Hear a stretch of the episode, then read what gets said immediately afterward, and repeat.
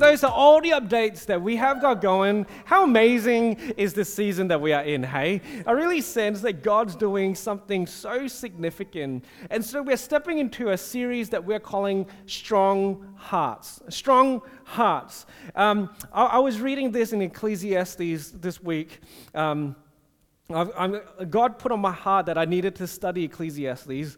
I don't really know if I appreciate it, but God put on my heart that there's something in this book that is overlooked often and that we need to come to. And in Ecclesiastes 7 verse 2, ready to be encouraged? It says, it's better to go to a house of mourning than to go to a house of feasting. For death is the destiny of everyone. The living should take this to heart. This was exactly the kind of reaction I thought we would get. Verse 3, frustration is better than laughter because a sad face is good for the heart. Wow. The heart of the wise is in the house of mourning, but the heart of fools is in the house of pleasure. As we go through a series called Strong Hearts, I want you to just reflect for a moment. What do you think a strong heart looks like? What do you think, when you have to describe your heart, you evaluate where your heart is at and what is going on, what kind of adjectives would you use? Or what kind of adjectives would you like to use? And I think that a part of it for me is that many of us, myself included, think that my heart is going well when I'm happy. That happiness is part of I'm doing well. If I'm happy, I am doing well. And that is the equation that our culture gives to us. That is the equation that our body gives to us. When we are happy, our bodies tend to be more relaxed. It tends to be more, it actually is able to recover. If we are constantly in frustration, constantly in mourning, constantly in grief, our bodies tense up and it doesn't recover as well. Those are legitimate reasons why happiness is often seen as something that is really good for our hearts. Laughter is the medicine of the soul. But Ecclesiastes seems to tell us that maybe we need to be careful that we don't equate happiness and pleasure and feasting with the only ways that our hearts are strong. And that is what this series is all about, that we have an examination of how we actually have strong hearts and what a strong heart actually is. And when it comes to talking about the heart, the verse that always comes to my mind is Proverbs 4:23, which says, keep your heart with all vigilance, for from it flows the springs of life. And I think that Solomon, who likely wrote this, is really clever because he plays on this on a couple of ways. In the Jewish mindset, the blood is the life, is where life is at. And so our hearts are the muscle that pumps this life through our body. It flows the springs of life, literally, in a Jewish way. But it also means, in a more metaphorical way, that from our center, what is in our hearts gets pumped into all of our lives, and it becomes the focal point of our attention. It becomes the perspective by which we make decisions from. And that is what it means about why the heart is so important. And therefore, when we have issues or things or circumstances or a certain emotion that is on our heart, we will tend to see it in every other aspect of life. To put it in a positive way, many of you might remember the first time you went on a date with your spouse. When you were just dating, or someone that you really, really, really, really love, and that first date was probably magical, right? And everything about that day, even if it was raining, it was like, oh, the rain forced us to kind of have to huddle under an umbrella, and it was so wonderful. As though like sharing an umbrella is actually romantic. It's not. It's dumb. But you just do it because you have to. You know, you go for this meal and the waiter was really mean, but then we had a good laugh about it. So good. And, you know, when there was happiness in your heart, everything was great and wonderful and rainbows and beautiful. But then when there's something that is lodged in your heart that is really grievous, it is hurtful, it is painful, you start to see that in every interaction that you have.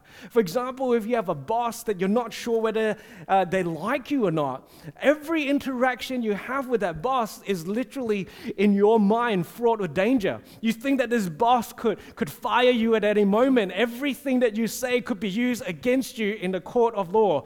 You know, it is this heaviness. When you're heartbroken, when you lose something you love, suddenly the joy is wiped out from the face of the planet. You could be having the most delicious meal prepped in front of you, and you could think that it's bland or it's just unappetizing in this moment. You see, what is happening in our hearts, the perspective that we're holding in our hearts, often flows into every aspect of our lives.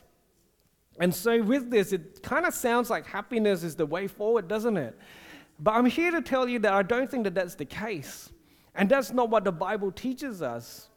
And in fact, this Proverbs itself sometimes can be a little bit confusing because Solomon says, keep your heart with all vigilance. Some of the translations says, guard your heart with all vigilance. Now, just imagine with me, what does it look to keep or to guard something? To keep or to guard something, to me, feels like you're supposed to have really thick, impenetrable walls, doesn't it? Or maybe a moat that removes you from everything else. And I think many of us know that even though happiness is something we love to experience, we also know that happiness is often fleeting. And I spoke about that first date that you had with this wonderful person that you love and how everything was amazing. Well, fast forward a few years, and is every single moment as rosy and beautiful?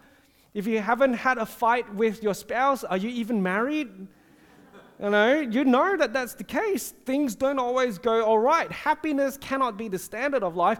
And the problem is that when we are happy, when we are doing well with someone, often around the corner is pain and heartbreak, isn't it? And so the proverb tells us to keep our heart, to guard our heart with all vigilance, for from it flow the issues of life.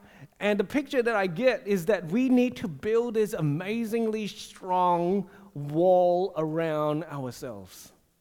We need to be hard. We need to be able to keep bad things and bad people out.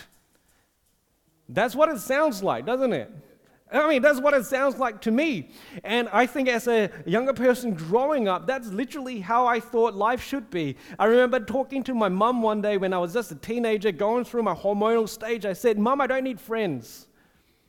I don't need friends because the Bible tells me where your treasure is, there your heart will be. And so I don't need friends because if I have to treasure my friends, then I'll be living here on earth. My heart will be here, but my treasure is God. And so my heart is with God, and I don't need friends. I remember saying that. I remember trying to stay aloof and stay detached from people, but I learned at some stage, I don't know if that's even possible.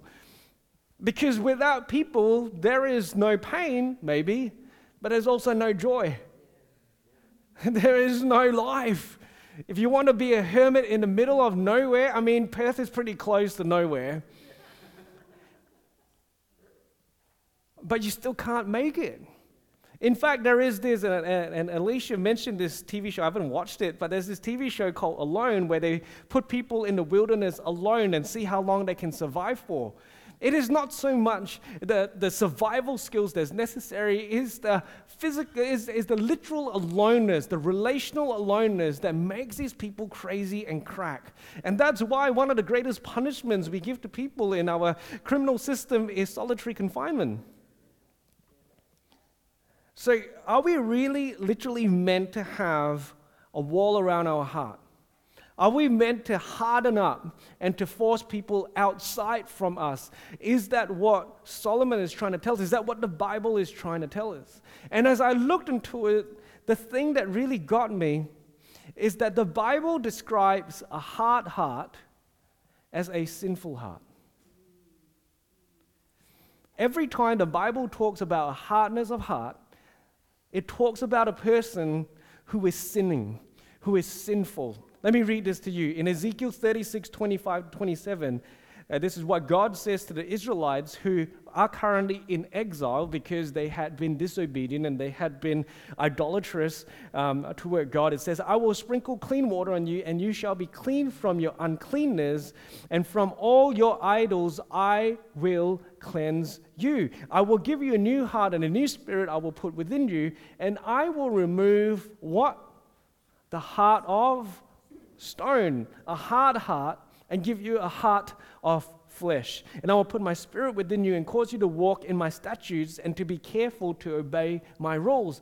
A hard heart is a sinful heart, is an idolatrous heart. Hebrews 3:12-15 says this, take care, brothers, lest there be any of you an evil, unbelieving heart, leading you to fall away from the living God. But exhort one another or encourage one another every day, as long as it is called today, that none of you may be what? Hardened by the deceitfulness of sin.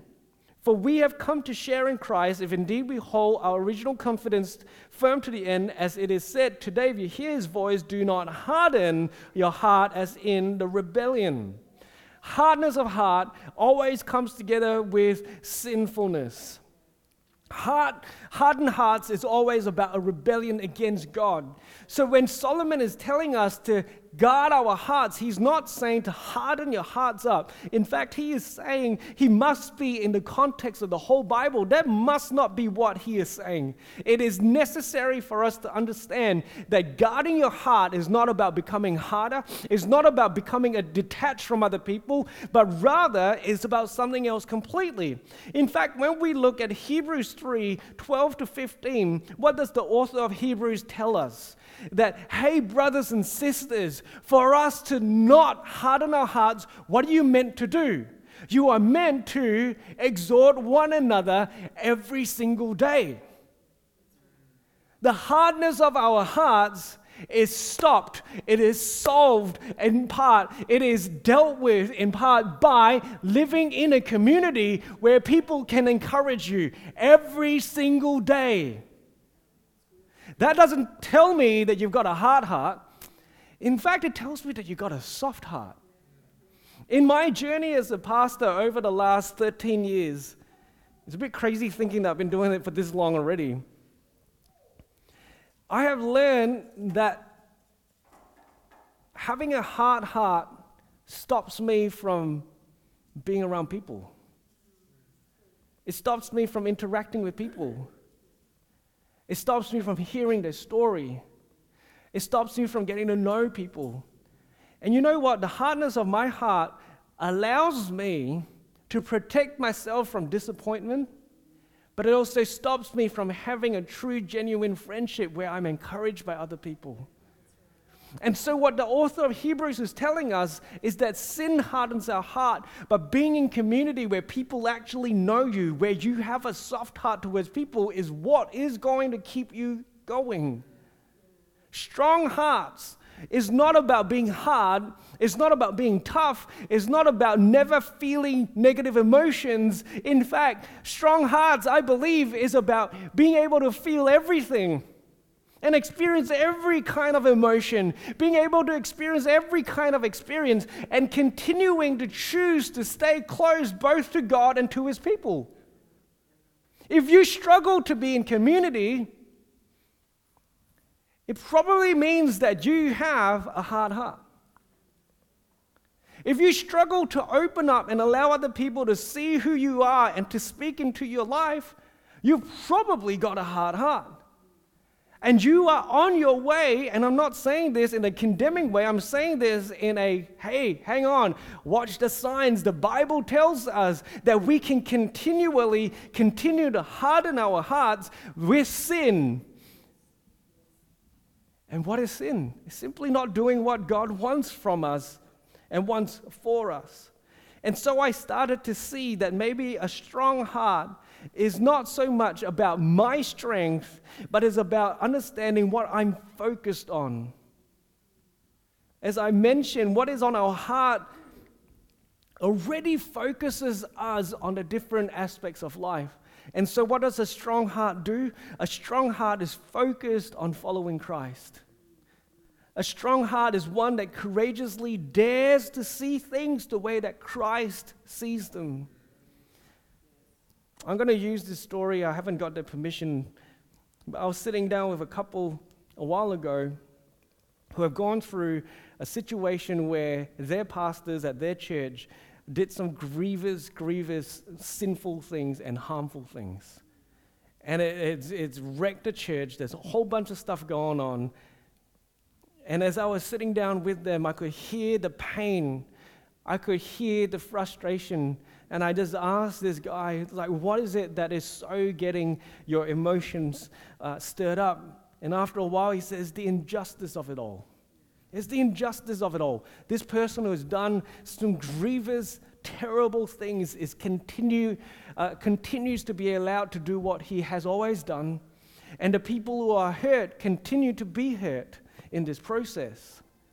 And so I don't know why God allows that to happen. Isn't that a question that often comes from pain? Why, God, are you allowing this to happen? And as we were sitting there, I think it must have been Holy Spirit, because it was a painful thing for me to say. So I don't know what God is intending. I don't know what God's justice looks like in the situation.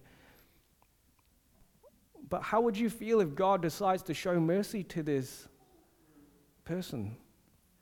And he just went, like, it literally hurt him in that moment. It literally hurt him.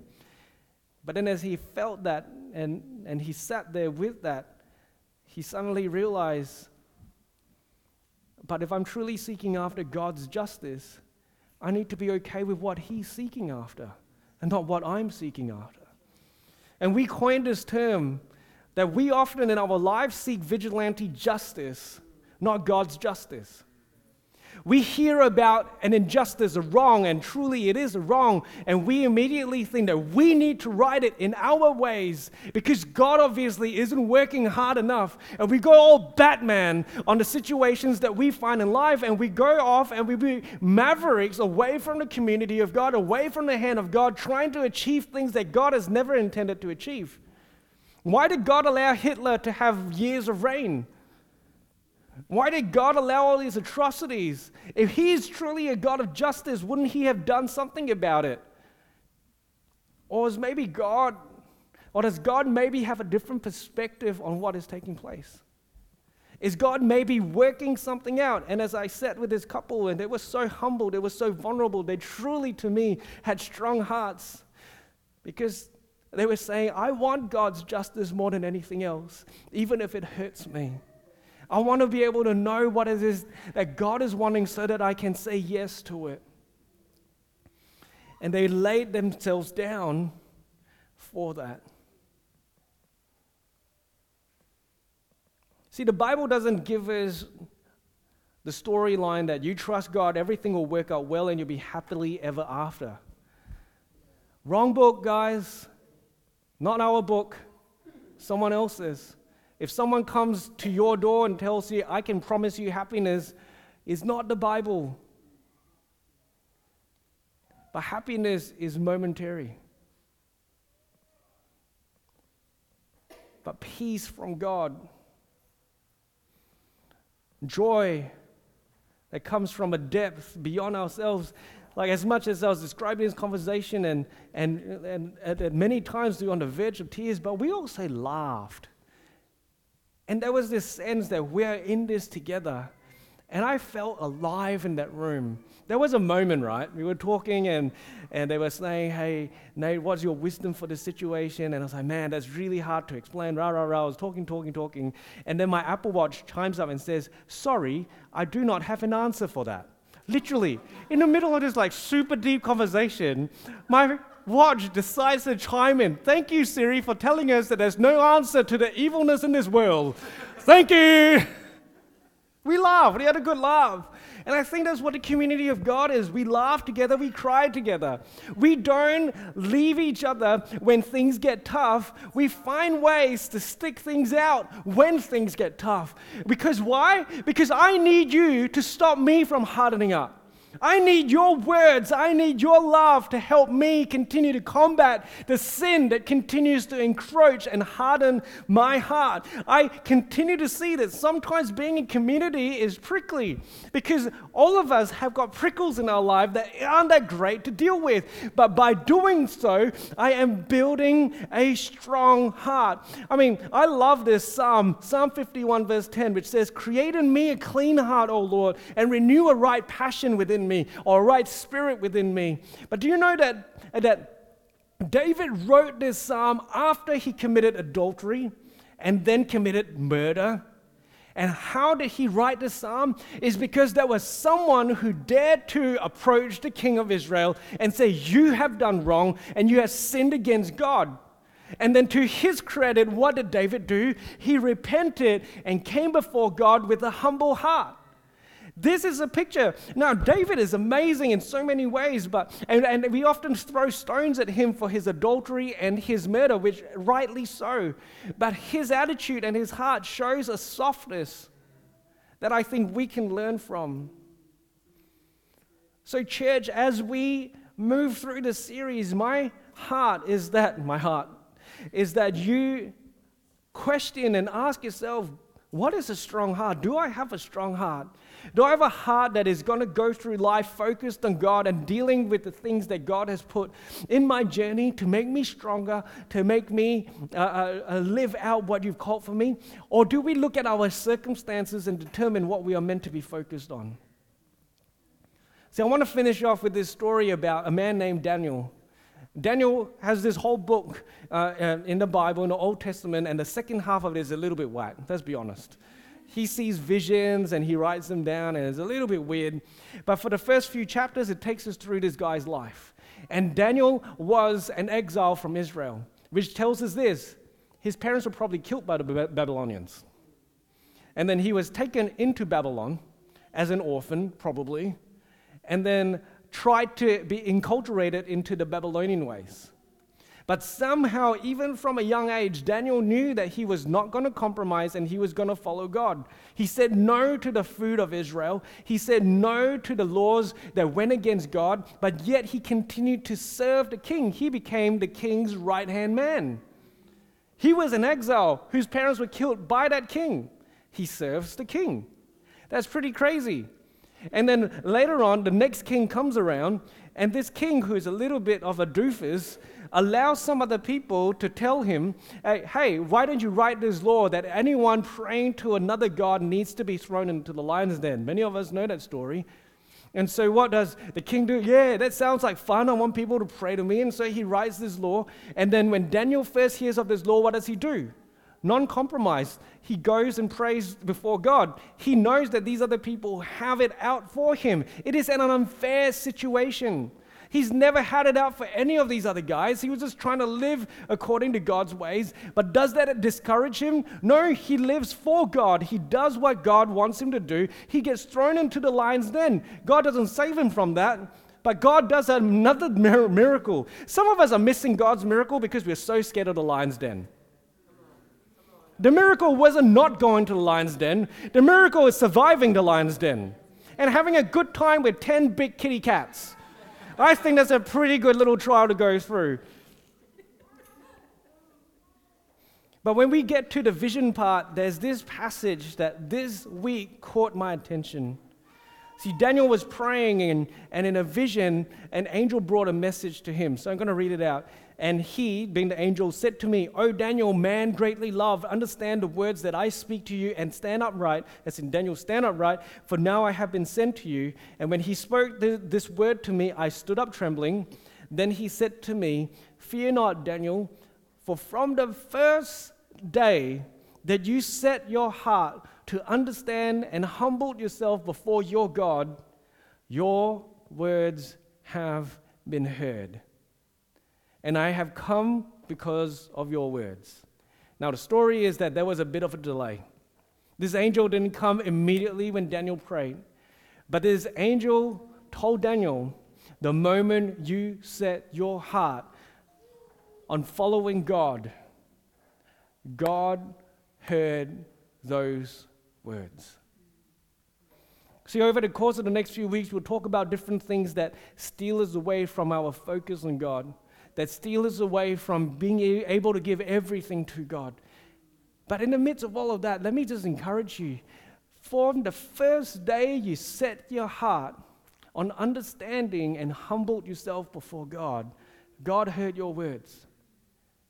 More than anything, I pray that strong hearts means that with my heart set on following God, He's hearing my prayers.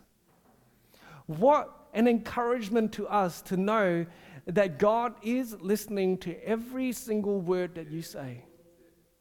What an encouragement it is to us. And I love that we did a series earlier this year on the Upper Room Discourse that Jesus gave to his disciples, and it echoes this intention. Jesus says again and again and again and again in John 15 to 17, he says that whatever you pray in my name, it will be done.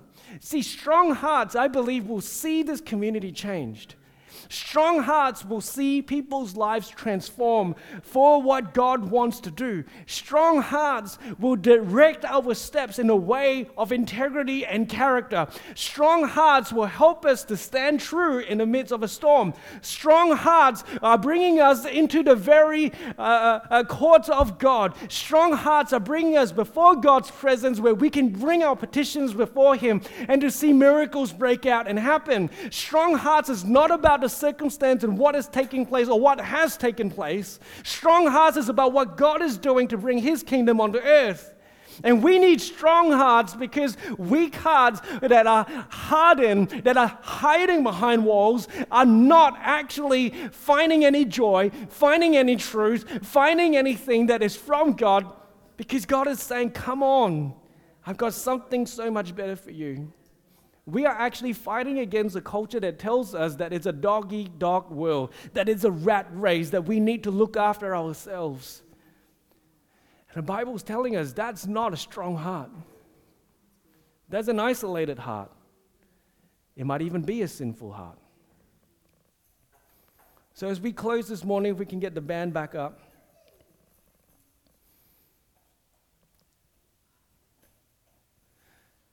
The core question that I want to leave with you is, what is your heart actually focused on?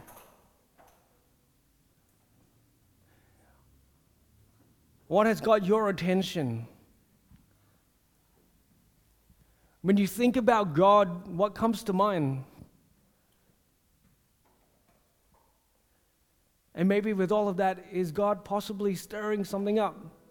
Maybe from this morning about coming back to Him, about coming to a place where He is there for you. Daniel the exile.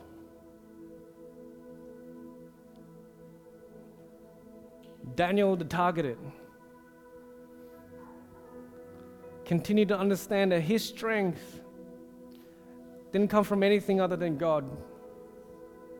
I don't know what situation you found yourself in. I don't know what situation maybe you have lived through. But over this series, can I ask us, church, to at the very least examine our hearts. And if we come to God and we say, create in me a clean heart, O Lord, and renew a right spirit within me, and allow God to speak into those spaces in our life, where's their hardness? Where's there areas that we push God and maybe others away from? You know, a little earlier this year, there was this so-called, many people called it a revival that took place in America, and there was like this kind of worship session that went on for days and days and days. And I remember reading a person who wrote an article about that and other revivals that have taken place in the history of revivals. And this person said, revival isn't about the miracles that break out. Revival isn't about all the showy stuff that happened. Revival is about when people actually come fully to God. And when there's enough people that come together and say, I'm going to give you everything, God. Every breath, every decision, I want to make it on your behalf. What is it that you are wanting to do? When that happens, revival begins to break out. It doesn't have to be about how skillful you are. It doesn't have to be about how amazing you are. It is all about the heart. It's all about what you are focused on. And so, church, I believe that we are in a moment.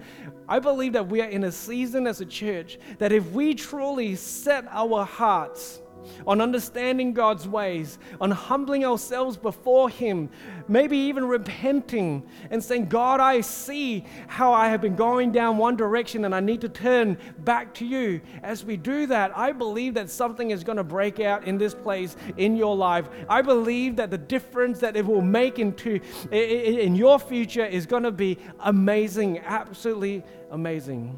So can we stand, church? In a moment, the band's going to lead us in this chorus. But before they do, I just want to pray. And if that's you, if you want to respond, if you want to say, God, examine my heart, I want You to speak to me, can you just put your hands out as a sign of surrender, as a sign of, God, I want You to examine me. I want You to search every part of me, and I want to come back to You. Dear Jesus, come search my heart.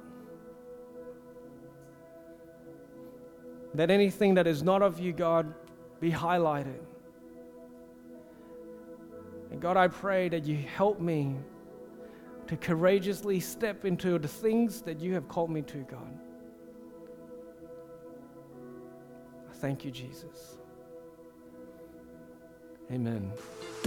We hope you've enjoyed this week's message. Follow us on Instagram at The Live Church or on Facebook at Live Church Perth. That will give you all the up-to-date information about what's happening in the life of our church. Thanks again for listening. God bless.